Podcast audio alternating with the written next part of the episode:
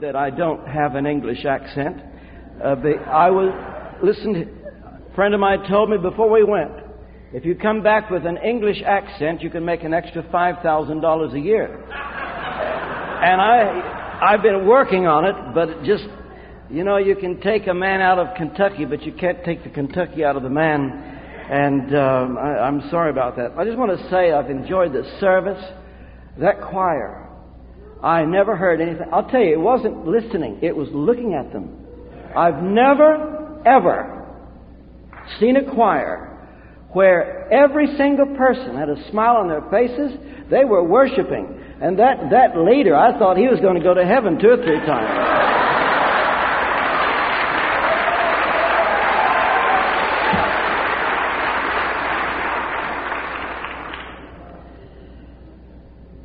What I want to do tonight is to talk to you about Joseph when he revealed himself to his brothers. Would you open your Bibles to Genesis chapter 45? And we're going to look at this passage together. And this is an example of one who waited for a day to come and we're told in Genesis chapter 45, verse 1 Then Joseph could no longer control himself before all his attendants, and he cried out, Have everyone leave my presence. So there was no one with Joseph when he made himself known to his brothers. This was a moment that Joseph had been looking forward to for many, many years. He always knew the day would come. But those men before him had no idea who this was. They had to come to Egypt in order to buy corn because of the famine in the world. And 22 years before, they betrayed their brother Joseph, sold him into slavery, which uh, they thought would be the end of having to see him ever again. But before that happened, Joseph had dreams. And the sad thing is that he told the dreams to his brothers. He said to them one day, he said, We were binding sheaves of grain out in the field when suddenly my sheaf rose and stood upright while your sheaves gathered around mine and bowed down to it. His brother said, Do you think you're going to reign over us? And then he said, I've had, I've had another dream. Listen. This time the sun and the moon and eleven stars were bowing down to me. Well, you didn't have to be Sigmund Freud to interpret that dream. They got the message, and even his father was upset. Now, what we have here is a case of a gift in perfect working order. There was nothing wrong with Joseph's gift, but there was a lot wrong with Joseph. And he wasn't ready to be used. He is an example of tomorrow's man, but he had to wait for his time to come. It wasn't right for him to say this to his brothers, and it made them so angry. First, they were going to kill him. In fact, that is what they were going to do. And then they saw the Ishmaelites coming and they came up with plan B. They would sell him to the Ishmaelites, but never again would they have to see him. They just took a coat of many colors that Jacob had made for Joseph, dipped that coat in blood, and then took it and laid it before their father Jacob and said, We found this coat. Uh, could this possibly be your son's coat? And Jacob said, Oh, yes, it is Joseph's own coat. A wild beast has devoured him. I will go to my grave in mourning. And those brothers had a sigh of relief. The plan worked. Jacob would never know. They would never have to see their brother again. And Joseph was now sold to the Ishmaelites. 22 years later, he is now prime minister of Egypt. And these brothers are having to come to him and beg for food. They know who he is. Uh, they don't know who he is. He knows who they are. They haven't a clue who he is. He's now in Egyptian garb. He's speaking through an interpreter. But the thing is, he had waited for this day. He looked forward to the day when he could see those brothers before him and those dreams fulfilled and say, Gotcha. He looked forward to the day when he could throw the book at them and make them squirm because what they did to him wasn't very nice. And he had been filled with bitterness. Now, why is this story important? Well, for one thing, it shows how if God gives a prophetic word, it can be delayed in its being fulfilled. And it could be some prophetic word has been given to you and you're waiting for that day to be fulfilled. Maybe there is something that needs to take place before all that you look forward to can happen. Or perhaps you have a gift and there's nothing wrong with your gift. And you think, God, why aren't you using me? You know, Joseph's gift really had to do with dreams. And, and that was the end of it at the time. Can you imagine Joseph going to an employment agency and they say, Well, Joseph, tell us uh, uh, what is it that you are good at? And he said, Dreams. And they would say, Okay, well, now let me take your name down, uh, Joseph. I'll write this down here. We'll be in touch with you. Thank you very much. And perhaps your gift would seem as insignificant as that. And yet there came a time when the Pharaoh had a dream and nobody could interpret it. What had happened in the meantime was this. Joseph worked for Potiphar, an Egyptian officer. We're told that God was with him. And then Joseph was given a very crucial test.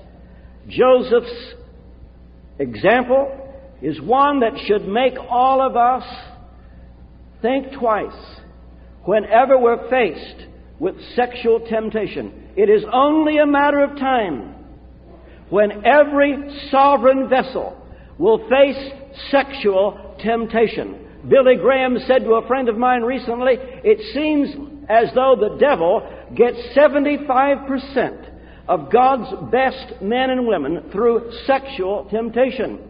Well, Potiphar's wife began to flirt with Joseph and said, Go to bed with me. And he kept resisting her. Now, it would have been the perfect affair because he was in Egypt where nobody knew him. Back in Canaan, they would never find out. Potiphar isn't going to tell her husband, Potiphar's wife isn't going to tell her husband, and yet he resisted for one reason. He said, God knows. How can I do this thing and sin against God? A lot of people I know resist sexual temptation for one reason. They're afraid they will get caught. But here was a chance for them to do this, and there was no human way they would ever be caught. But the reason he resisted is because he says, God would know. How could I do this thing and sin against God? Well, Victor Hugo said, Hell hath no fury like that of a woman scorned. And the next thing you know, she accuses Joseph of trying to rape her. Potiphar puts him in prison, and the thanks he got for doing the right thing is that he's in prison. Do you know what it is to suffer for doing good? Do you know what it is like when you take your stand for God and you think the angels are going to clap their hands and they're going to congratulate you, and instead everything goes wrong. And because he did the right thing, he was in prison. Well, it was while there he had some company the butler, uh, the cupbearer, and the baker, and they had dreams. And Joseph said, Ah, oh, at last my time has come. Tell me your dreams. And he prophesied uh, to the butler, to the cupbearer, in three days you will have your job back. He said to the baker, I don't have the same good news for you, I'm afraid. Uh, but he got it right both times. The baker was hanged in three days. The butler got his job back. But then Joseph went over the top. Just at the time when all heaven was saying, Very good.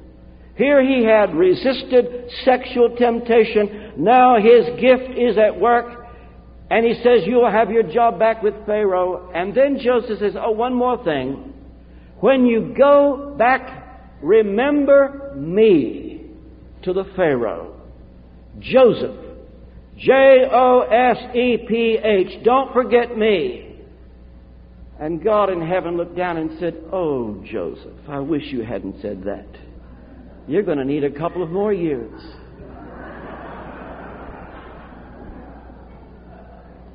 Joseph felt nothing as far as the presence of God is concerned when he resisted Potiphar's wife.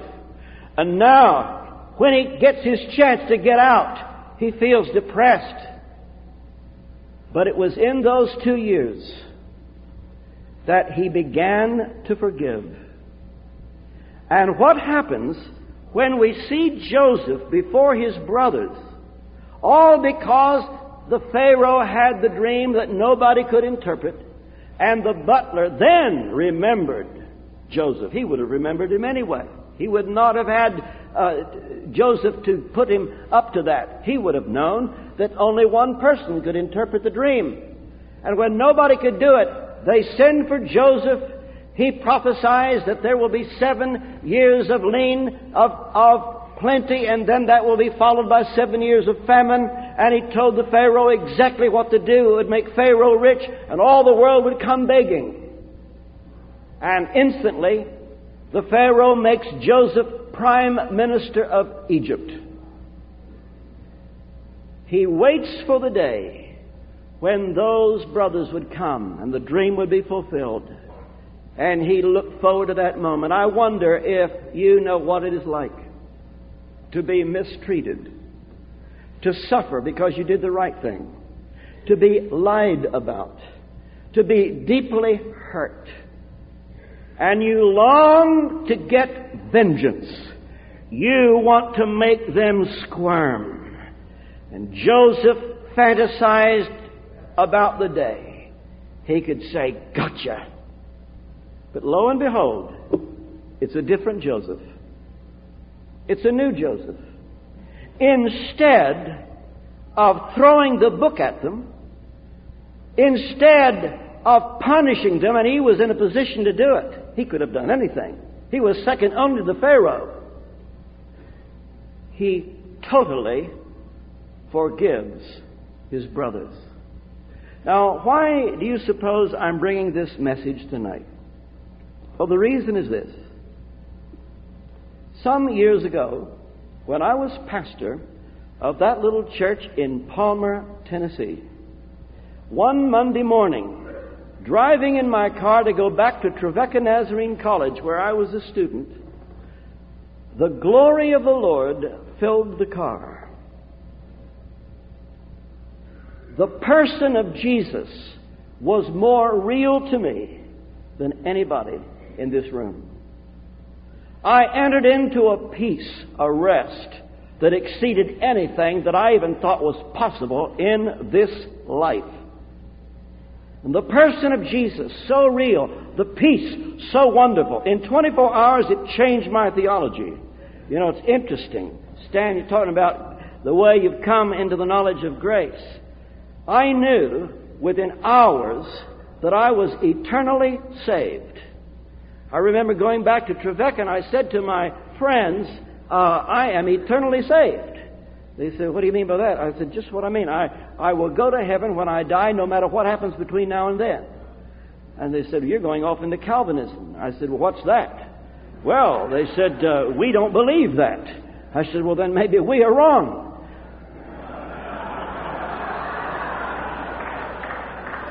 But the thing is, I thought I discovered something new. I thought I was the first since the Apostle Paul to see this.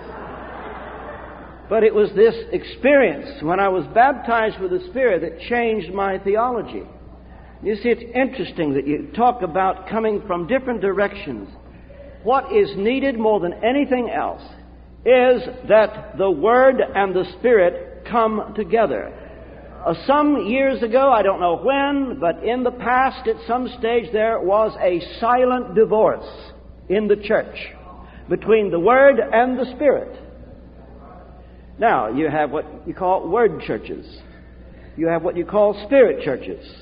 Uh, I know what it is to be on the Word side. Uh, Westminster Chapel is a Word church. What is our emphasis? The centrality of preaching. Getting back to the doctrines of Luther, Calvin, that turned the world upside down in the 16th century. We need to teach justification by faith. We need to get back to the faith once delivered unto the saints. That is the need of the hour. What is wrong with that emphasis? Absolutely nothing. But then on the other hand, you've got spirit churches. What are they saying? Well, what we need is the baptism of the Spirit, the gifts of the Spirit, signs, wonders, miracles. The world is not going to be shaken until we see God working like He did in the book of Acts. What is wrong with that emphasis? Absolutely nothing. You see, you have these two emphases at the present time, and both claiming this is the way forward. This is what is needed at the present time. You know, when there's a divorce, sometimes the children stay with the mother, sometimes the children stay with the father. And so, in this silent divorce, you've got those who are in the Word churches, and they're repeating the message. Those in the Spirit churches, they're repeating the message.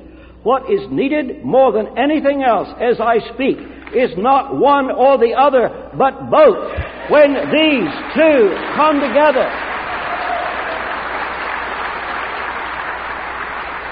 when the Word and the Spirit come together, this simultaneous combination would result in spontaneous combustion. And then the world would see what it was like in the book of Acts when, as Peter preached on the day of Pentecost, the message, the gospel, expository preaching central, yet it was with power and demonstration.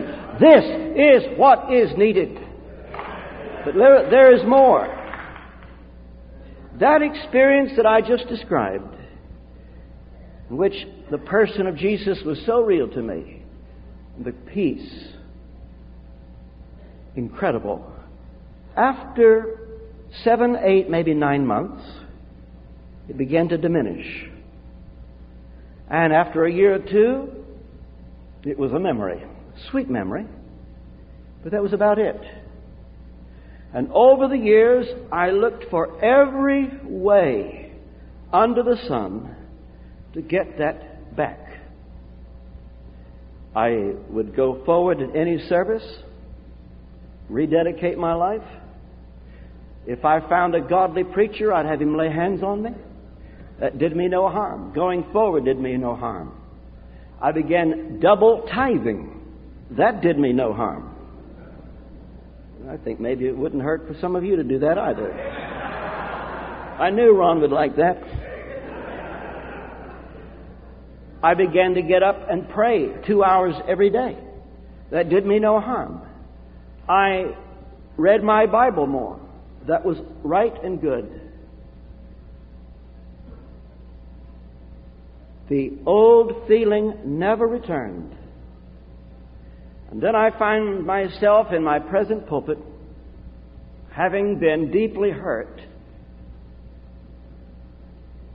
in which I became bitter and angry and hurt. An old friend of mine came through London. His name is Joseph Tson.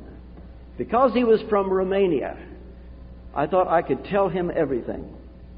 The only reason I told Joseph was for him to put his arm around me and pat me on the back and say, RT, you ought to be angry. Get it out of your system. That's all I wanted.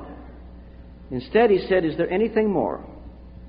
I said, uh, That's it. Then he looked at me and said in his Romanian accent, Ati, you must totally forgive them. For until you totally forgive them, you will be in chains. Release them, and you will be released. And nobody had ever talked to me like that in my life. Faithful are the wounds of a friend.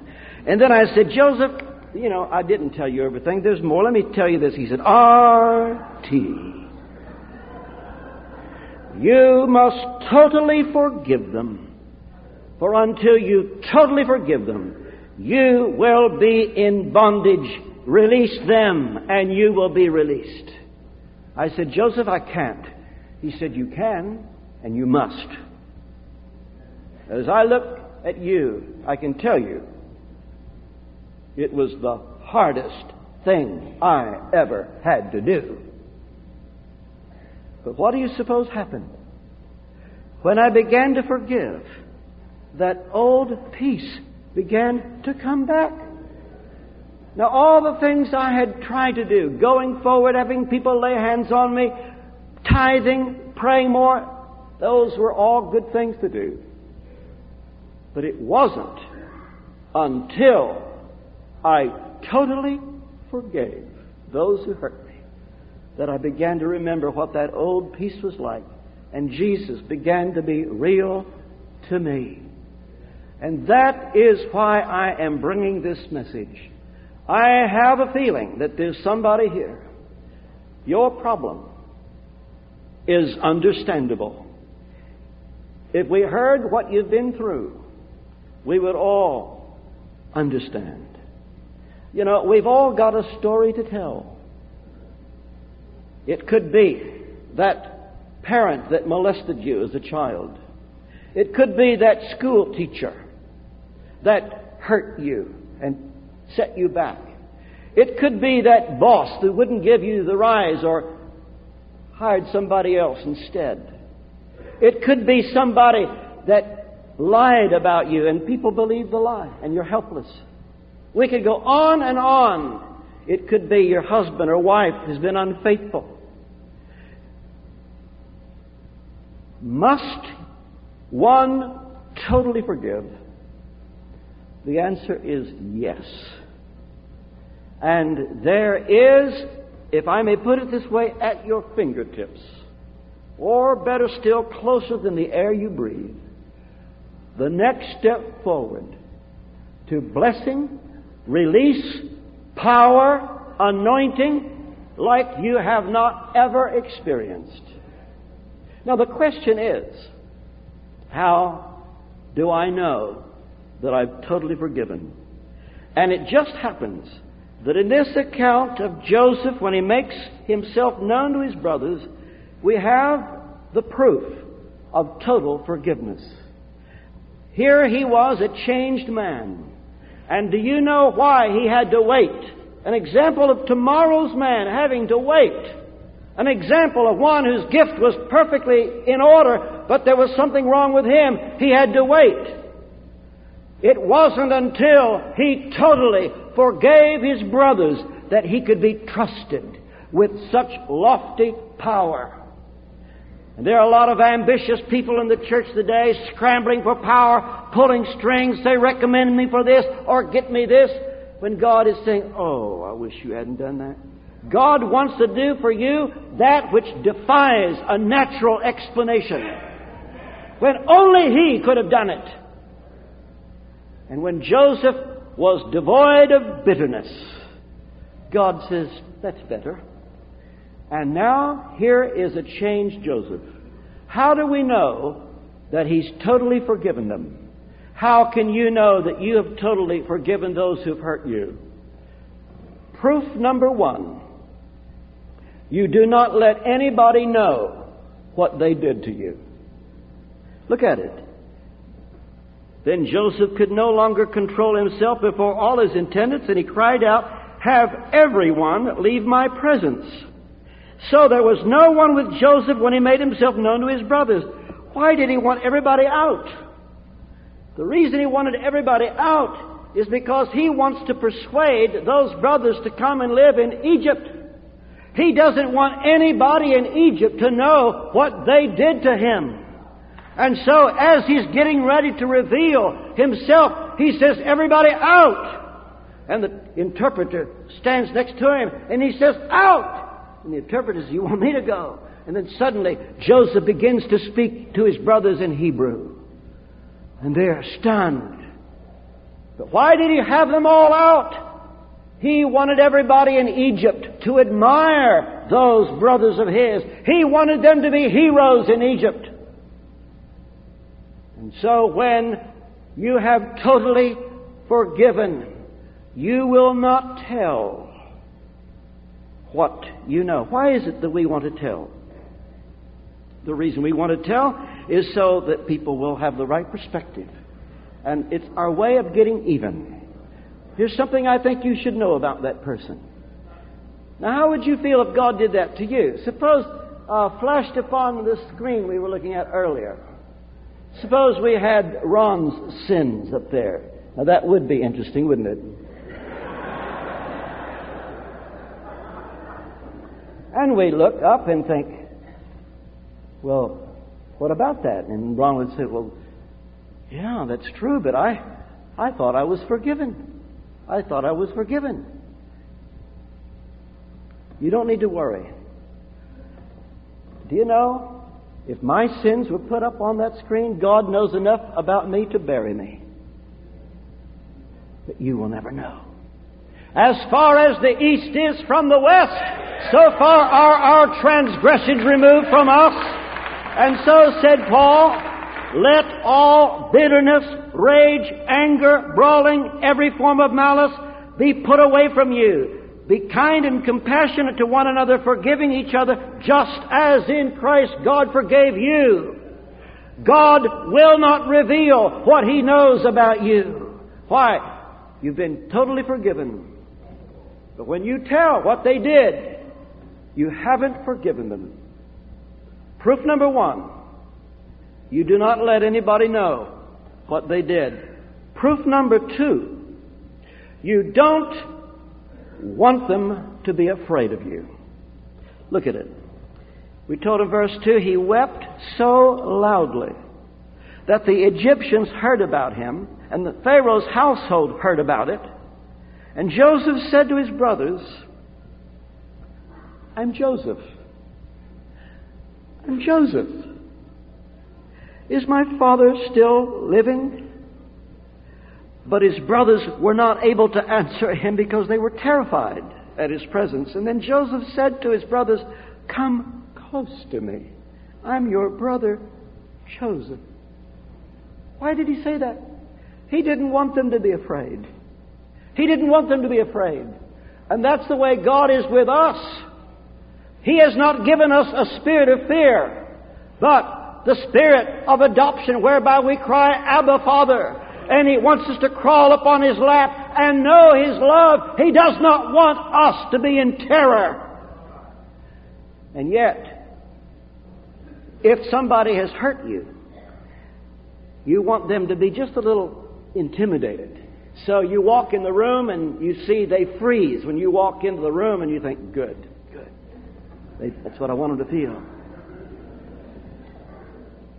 You haven't forgiven them. Proof number two, you don't want them to be afraid of you. Proof number three, you want them to forgive themselves and not be angry with themselves. So he says to them in verse 5 And now do not be distressed, and do not be angry with yourselves for selling me here.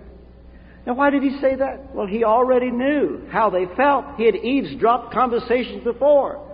These men were ridden with guilt. He could have said, Good. That serves you right. But he says to them, Don't be angry with yourselves. Have you ever said to somebody, well, I forgive you for what you did, but I hope you feel bad about it? You see, when you've totally forgiven them, you will not send them on a guilt trip. I sometimes think that guilt is the most painful feeling in the world. And you know how you can make a person feel bad. You know how you can say something just that will trigger off a deep emotion. And you send them on a guilt trip. 1 Corinthians 13, verse 5 Love keeps no record of wrongs.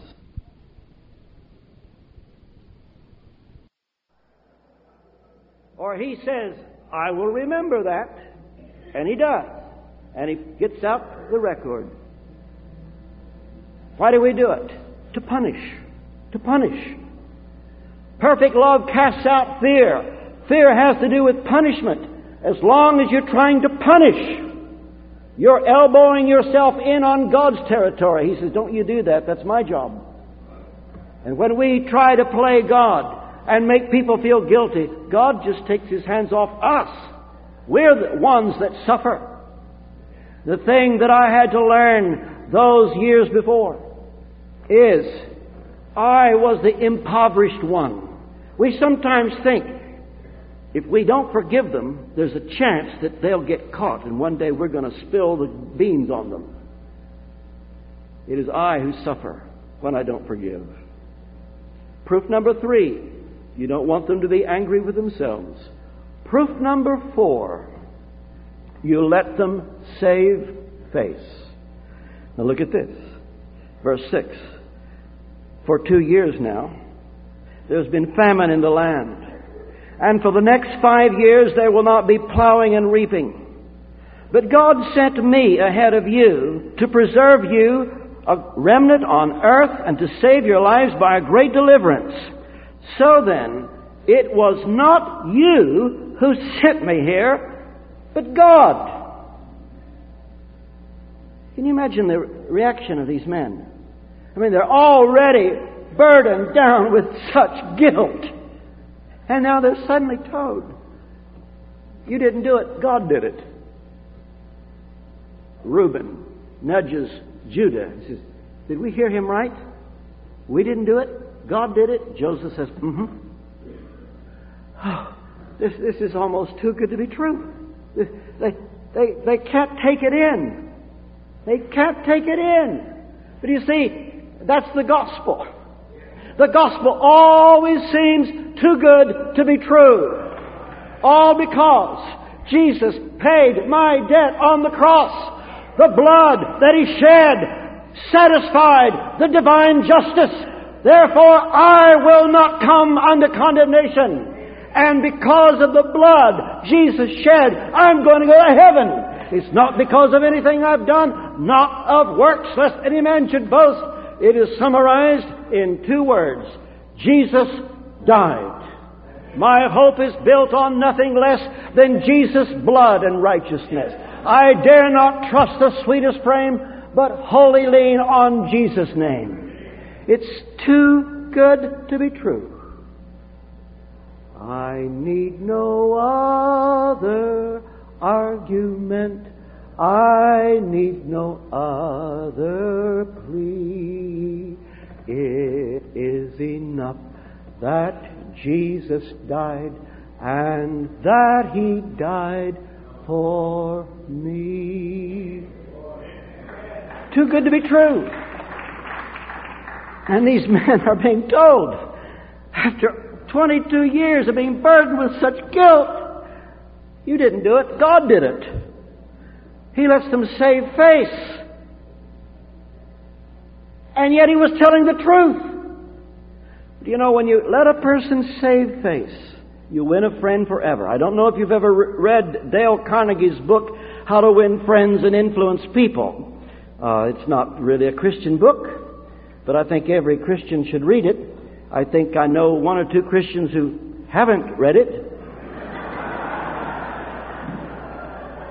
What does it mean to let another person save face? Well, it's an Oriental expression. You let them keep their dignity, their self esteem, and don't let them feel ashamed of anything. And you say, We're all Orientals. And so Joseph said, Look, you didn't do it, God did it. He said, It's as simple as this. It was predestined that we live in Egypt. Don't you remember? God told Abraham, We're going to be in Egypt. And somebody had to go first. And God says, Joseph, you go first. It's Joseph's way of saying, listen to this. Had I been where you were, I would have done what you did. I'm no better. You see, the reason we can't forgive is because we're self-righteous. And we'd say, well, you don't know what they did. I'm going to tell you something. What they did, maybe you haven't done, but you've done something else that in the eyes of God is just as bad as what they did. And Joseph knew he would have done what they did. The person who is full of love is the one who has overcome this need always to point the finger. Self righteousness makes God sick. And that's why we don't forgive. Well, this is all very good. And here he says to them, for two years, there's been famine in the land. For the next five years, they will not be plowing and reaping. But God sent me ahead of you to preserve for you a remnant on earth. So it wasn't you who sent me here, but God. And then, after the euphoria begins to settle down, they think of something else. And this often happens.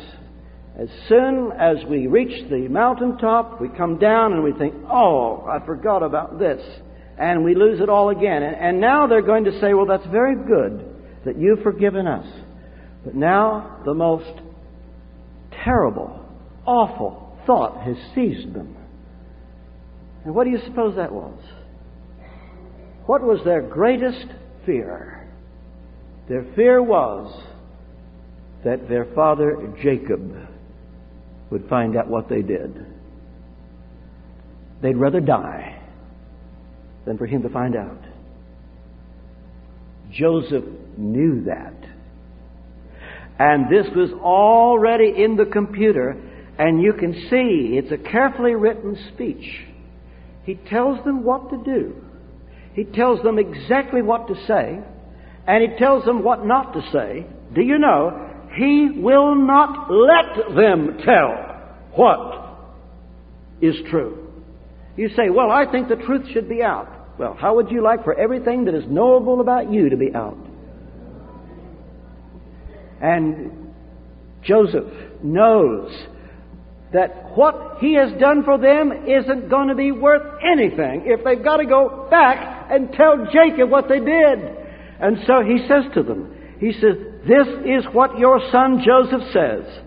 Go tell my father, God has made him Lord of all Egypt. He wants us to come down. Don't delay. We'll live in the region of Goshen and be near him. Our children, grandchildren. And Joseph says, Your flocks and herds, all you have, I will provide for you there. Otherwise, you and your household and all who belong to you will become destitute. And he says, Tell my father about all the honor accorded to me in Egypt and bring down my father here quickly. He won't let them tell. He won't let them tell. And you perhaps have the goods on somebody. And you say, ah, I could tell any time, you know. And you keep them immobile. You keep them paralyzed with fear. You know, we've all got skeletons in the closet. And you may be able to ruin somebody's life and you just hold it over them constantly. Gives you a feeling of power. It's your way of punishing. Makes God very angry.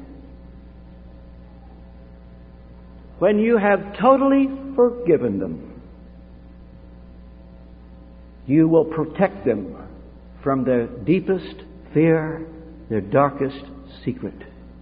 That's the way God forgives us. He has enough on all of us to expose us. Somerset Maugham once put it like this There isn't a person alive who wouldn't die of embarrassment if everything that was knowable was revealed. But God has forgiven us. And maybe you are that close, that close to telling somebody and you wonder why there's no victory. You wonder why your time hasn't come. You wonder why blessing is delayed. Well, I'm going to tell you, you're that close tonight to having blessing come to you. If on this occasion you will say, enough is enough, I release them. I release them. I release them. And you take this seriously. You'll never be the same again. Proof number five, you protect them from their deepest fear. Proof number six. You'll be glad to know it's not much longer. You do it the rest of your life. In Genesis chapter 50, we have the account when Jacob died. And now the brothers concoct a story. And they now are besieged with panic, and they're so sure that now that Jacob has died, they say, What if Joseph holds a grudge against us and makes us pay back for all the, all the wrongs we did to him? And so they make up this story. Genesis 50, verse 16 it says, Our Father told us to tell you, please forgive us for what we did. And Joseph looks at them and says, What on earth is the matter with you men? I told you 17 years ago I forgave you. I forgave you then, I forgave you now. Yes, you did intend to harm me, but God meant it for good. So then don't be afraid. Don't be afraid. 17 years later, don't be afraid.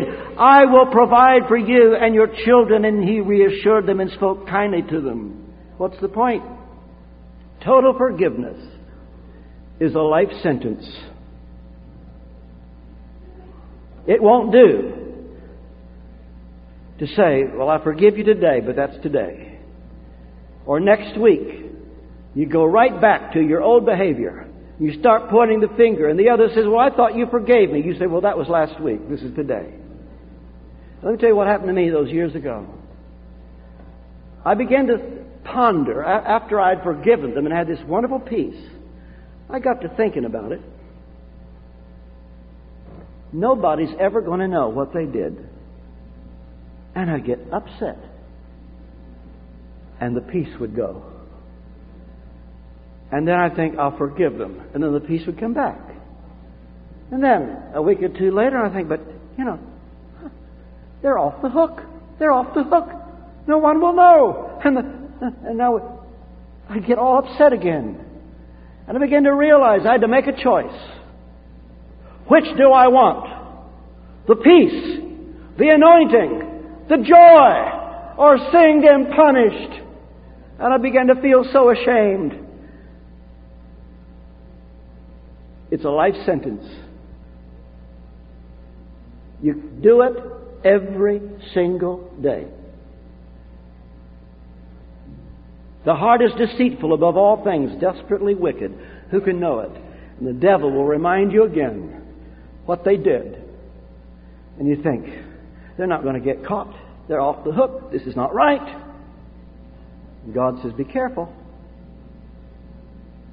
And you know, once we hold that grudge, we cut off the supply of the Spirit. I don't care whether it's some deacon that has hurt you, whether a pastor or church leader betrayed you, or your wife. Do you know, a few years ago, since I've been minister at Westminster Chapel, one Saturday morning, my wife and I had an argument. I mean, it was quite an argument. I mean, she was terrible. She was horrible.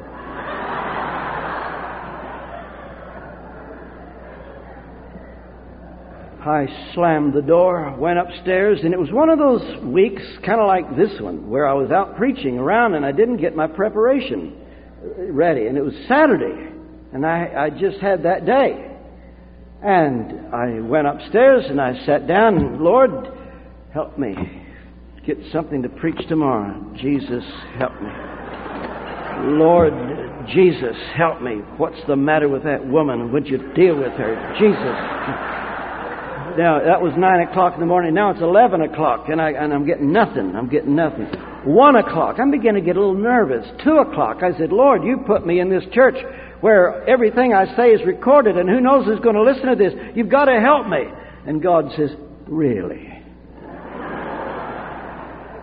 three o'clock. I'm in trouble, and there's one thought that I really thought about it all day, and I didn't want to have to do it. But by four o'clock, I went downstairs and I went to Louise and I said, I'm sorry. It's my fault. It was me. No, it wasn't you. It was me. I said, No, it was me. It was me. And we hugged each other, and it was a sweet moment. I went back to the same chair, same Bible, and in 45 minutes I had everything I needed. What made the difference? The ungrieved spirit began to flow. I happen to believe in the laying on of hands, and I happen to believe in having people pray for you. But I'm going to tell you if you are bitter before you fall on the floor, you'll probably be bitter when you come up. Unless God does the powerful surgical work. One caution before I close. Don't go to them and say, I forgive you. That's the worst thing you can do. You know why? They're going to say, For what? You'll say, Well, you know. They'll say, no, I'm sorry. I, for what? Oh, come on now. You know what you did. I'm sorry, I don't know. And now you got a bigger trouble than you've ever had. A greater fight on your hands than ever. And, you know, I quote Jeremiah 17:9 again, the heart is deceitful above all things, desperately wicked, who can know it. When we say, I forgive you for what you've done, that's one last ditch effort to throw a stone or stick the knife in. Let me tell you, never go to them. The only time you say, I forgive you, is when they want you to. And they want to be set free. They'll, they'll love those words. But you will know when it's right to do that. The people I had to forgive, do you know something? I never said a word. It happened here. It happened here. And what is more, we became friends. We never talked about it. They may have known. Doesn't matter. God knew. God knew. I believe for somebody in this place, this is the next step forward for the anointing